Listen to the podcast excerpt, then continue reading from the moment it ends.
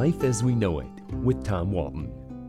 This Memorial Day is the day the nation sets aside to remember our fallen heroes in wars and conflicts past. But for millions of us, the Memorial Day weekend is our signal to get the summer started with a party or backyard barbecue. This particular Memorial Day weekend, I memorialize someone who never fought in combat, but who definitely fought a war. My wife Diane lost her 19-year battle with cancer last month, and her courage and strength were qualities I would want in every soldier in our Army. There's irony in the reference to a party, because Diane threw one in April in the oddest of places, a funeral home. She wasn't there in person, but she was there, taking it all in, and I'm sure she was happy that so many of her friends and relatives came out on a beautiful Palm Sunday to say goodbye with smiles on their faces. She had made her wishes clear. She did not want a traditional funeral. She wanted people to remember her in death as they knew her in life. Her laughter and wit, salted now and then with good-natured sarcasm, defined her. She was always good company.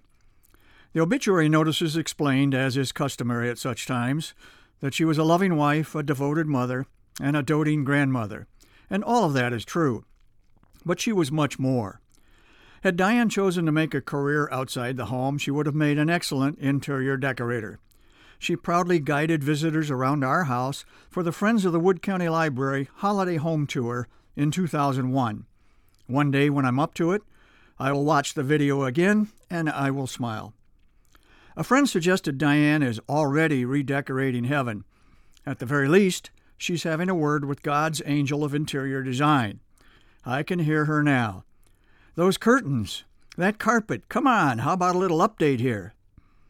Diane had a coffee mug that read, "She who dies with the most fabric wins."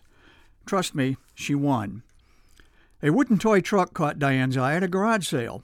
The truck, which resembled newspaper delivery vehicles of the 1930s, went into her shop. Working from an old photo, she gave the truck a new paint job that included this promotional message on both sides, one of 18 new trucks delivering the Toledo Blade. She considered herself a Parrothead, the colorful nickname given to Jimmy Buffett fans, and she saw the son of a sailor in concert 27 times. She knew all his songs by heart.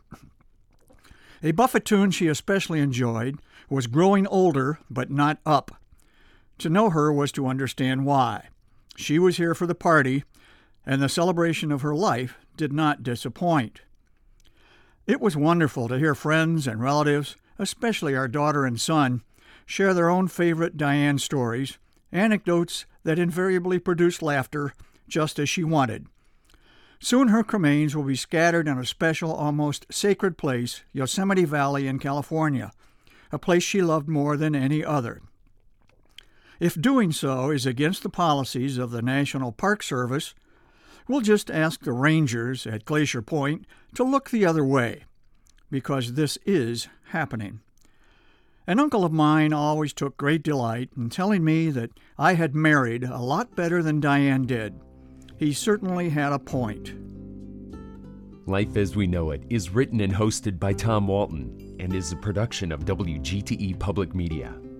Life as We Know It with Tom Walton can be heard on WGTE FM 91 every Monday afternoon during All Things Considered at 5:44 p.m. Or hear past episodes at wgte.org/life.